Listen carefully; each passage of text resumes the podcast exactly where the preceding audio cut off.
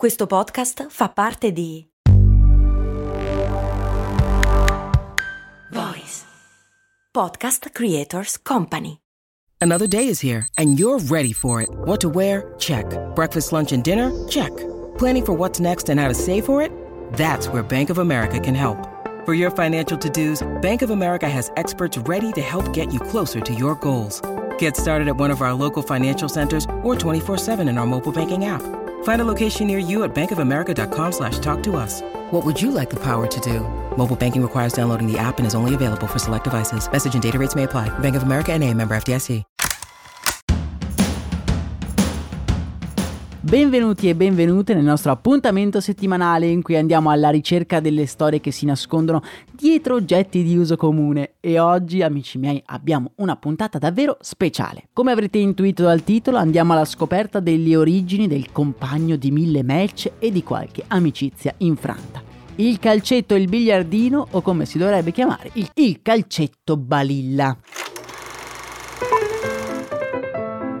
In realtà trovare le origini del biliardino non è facile, ma proviamoci lo stesso. Siamo nel 1923 e un ragazzo è a Londra, a White Hart Lane, ad assistere ad una partita della sua squadra del cuore, il Tottenham Hotspur.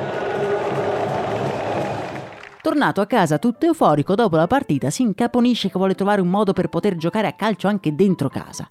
Prende quindi una scatola di fiammiferi, la svuota e infila i fiammiferi nella scatola come in modo perpendicolare, creando una sorta di biliardino in miniatura. Suo zio, un certo Louis Thornton, prende l'idea del nipote e la brevetta, ma non a Londra, non in Inghilterra ma negli Stati Uniti. Questo accade nel 1927, ma dobbiamo aspettare ben 30 anni prima che il biliardino faccia presa come passatempo anche negli Stati Uniti d'America, soprattutto perché il soccer, beh, non è così popolare oltreoceano. Questa pausa però ha dato adito a mille teorie, infatti molti ritengono che l'inventore del calcio balilla sia Broto Watcher, che avrebbe avuto l'idea già a metà degli anni 20. A sostegno di tale tesi c'è il fatto che in America il gioco si chiama Fußball, trascrizione inglese del tedesco Fußball. In realtà anche questa versione è contestata. Secondo i francesi sarebbe stato un impiegato della Citroën che già a fine 800 avrebbe realizzato l'antenato del biliardino. Finita qui, no di certo anche i belgi lo hanno rivendicato perché effettivamente sono stati loro ad organizzare il primo torneo avvenuto nel 1950 in un bar di Bruxelles. Potevano mancare gli spagnoli? Eh, gli spagnoli hanno forse la storia più romantica. Si narra infatti che il poeta filosofo di nome Alejandro Campos Ramirez, detto Finisterre, brevettò un calcetto con i giocatori con le gambe staccate nel 1937 e fece una partita niente meno che con Ernesto Che Guevara. Francesi, inglesi, americani, spagnoli e belgi. Quindi gli unici a rimanere fuori da questa storia siamo noi italiani?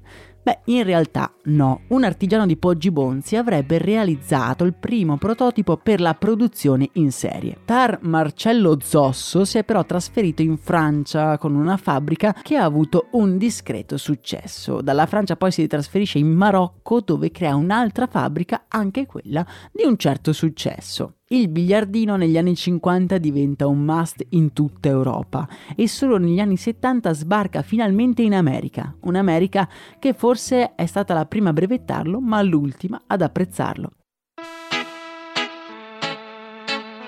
Ma ora lo so cosa vi starete chiedendo. Come mai si chiama calcio balilla? C'entrano per caso i fascisti, i balilla, insomma quella cosa lì? Ci abbiamo pensato tutti prima o poi. Il nome italiano di calcio balilla deriva dal nomignolo del giovane patriota genovese Giovan Battista Perasso, detto appunto Balilla, e da questo Balilla prende un po' tutta la cultura del Balilla, che è un po' per farla breve un ragazzo. Quindi fondamentalmente il calcio Balilla si chiama così perché è il calcio per i ragazzetti. In Italia però ha un sacco di nomi, poi mi dovete far sapere voi come lo chiamate, perché si chiama appunto calcio Balilla, biliardino, Fubalino, Baruchello, Calcetto, Calcino, Pincanello, Subotto e nella Svizzera italiana viene chiamato comunemente Futbalino, come in realtà anche in Sud America. Io l'ho sempre chiamato calcetto proprio come il calcetto che si gioca a 5 nel campo da calcio.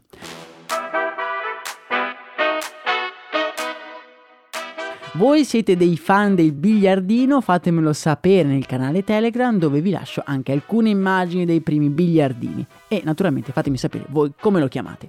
Un saluto e un buon match da Max Corona.